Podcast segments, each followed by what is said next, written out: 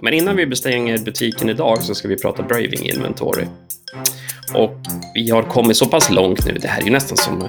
Jag får nästan lite känsla av när man sitter och så här läser, läser saga för barnen på kvällen. Ikväll har vi kommit till... Nu är vi vid avsnitt kapitel 4. Men idag så ska vi prata om vårt Braving Inventory. Vi har kommit till bokstaven I i Braving, Braving som står för Integrity. Jag läser högt. You choose courage over comfort. You choose what is right over what is fun, fast or easy. And you choose to practice your values rather than simply professing them. Här ni. Börjar livet. Mm. Det här är en stor, stor, stor, stor grej. Av att leva sina värdegrunder. Och leva det munnen säger. Och inte bara låta munnen säga en massa saker och sen lever vi någonting helt annat.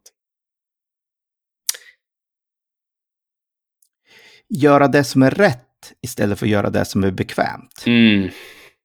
Här pratar vi om just det här, gå upp 4.30 på morgonen. Jocko Willing, träna. välkommen. Ja, visst, det hade varit mera rätt ur ett Mm. hälsoperspektiv, absolut. Kommer jag gå upp 4.30 varje morgon? Nej, kommer jag inte att göra. Men varför gör Jocko Willing det 4.30? Mm. För det är obekvämt. Ja. Och vad tvingar man kroppen till då? Jo, att leva, att vänja sig att leva i ett okomfortabelt tillstånd.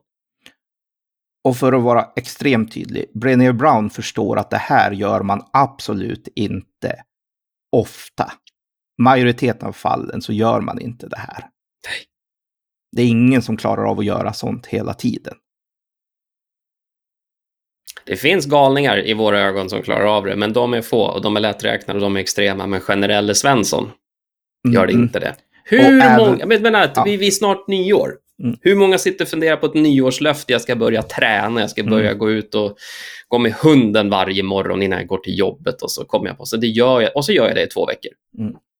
Men så vart det okomfortabel för det regnade en morgon eller jag orkar inte. Ja, och inte bara det, men hur många föräldrar ger inte efter ibland Ja. För barnen? För de, ibland så var det bekvämt att inte ta den fighten. Ja.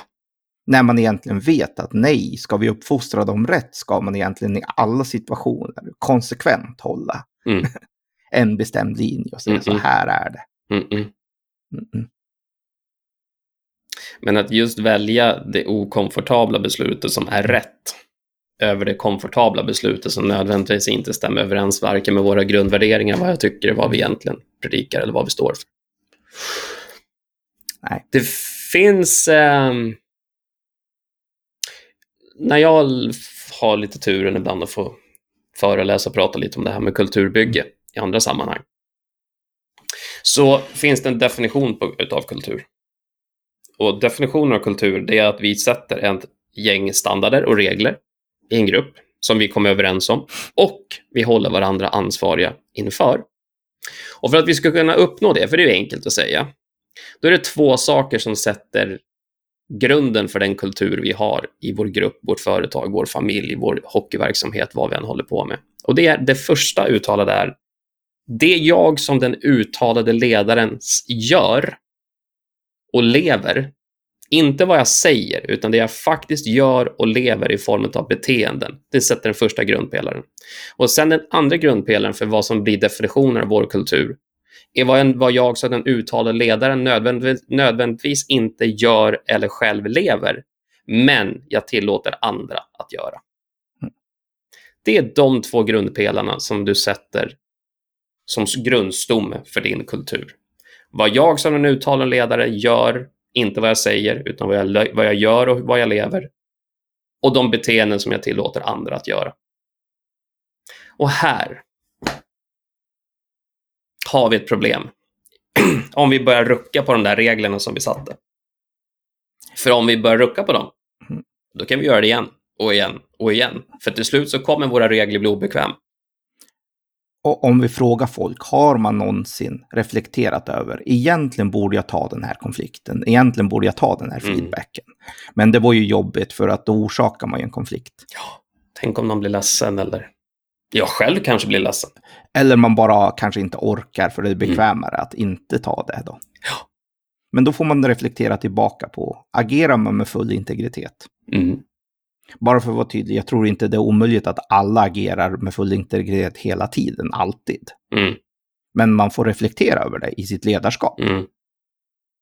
För att, varför är det så viktigt för övriga gruppen då?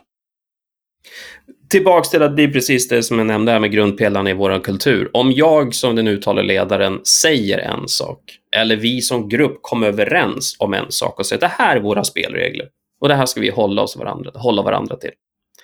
Om vi sen inte gör det, för att det var obekvämt, eller det var lite jobbigt, eller det, usch, tänk att ta den konflikten och den striden, nej, det orkar jag inte, eller jag bryr mig inte. Vad händer? Jo, då ruckar vi på de här gränserna och så konstaterar vi att våra regler, det var ju totalt meningslösa.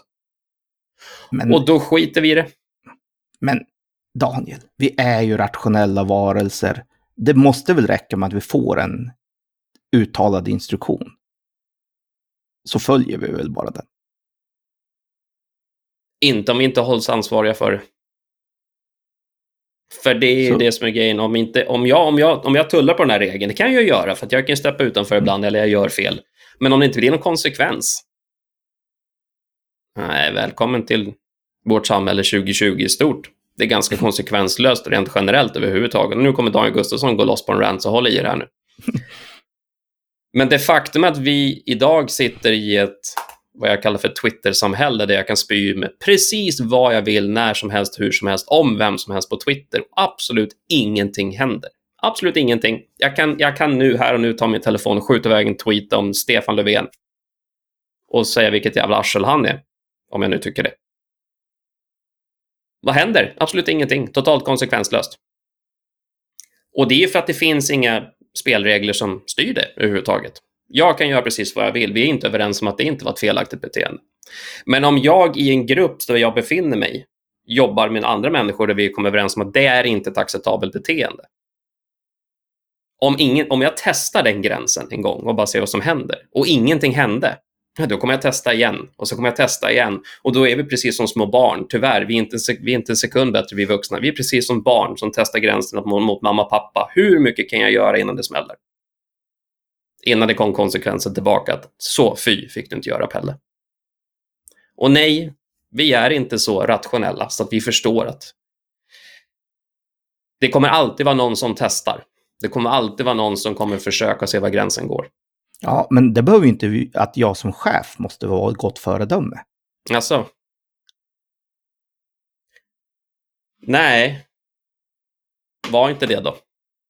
Var inte ett Men- gott föredöme, men då är jag tillbaka till grundpelare ett där. Mitt aktiva beteende som jag faktiskt lever är grundpelaren för min kultur. Som den uttalade ledaren. Så vi menar att det räcker inte att bara skriva en policy och sätta på folk och säga att den här ska ni följa. Nej, Mm, Men jag gör inte. precis. Attan, va? Ja, precis. Den här lagen gäller mig. Gäller bara alla andra, inte mig.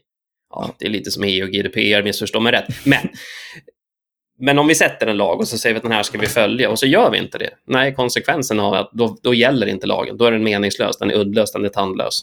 Eller den gäller bara personalen, inte chefen. Ja, absolut. Och då är den uddlös, den är tandlös, för då kommer inte personalen följa den heller, för att vara tydlig. Och sen har vi bara ett stort hög med sörj som vi måste plocka rätt på. Men med det sagt så tror jag att alla kan känna igen sig i att det finns situationer då man bara säger åh, jag orkar inte, jag vet att det borde vara rätt. Mm, Men precis. det kräver en eh, ansträngning. Så att just det här reflektera över när man gör saker som, när man undviker att göra saker som är svårt eller jobbigt. Mm, Så när man väljer bekvämlighet över det som är det är det som är rätt. rätt. Så. Mm. Eller det som behövs faktiskt göras. Mm. Då tullar man på sin integritet. Yes. Och Och ur ett den är- ledarskapsperspektiv, då är, man, då är man ute på djupt vatten. Men visst, och det här är inte lätt med att säga att alla ska inte vara ledare heller, eller alla ska inte Nej. vara chefer eller ansvariga, för det är verkligen ingen avundsvärd situation att sitta i.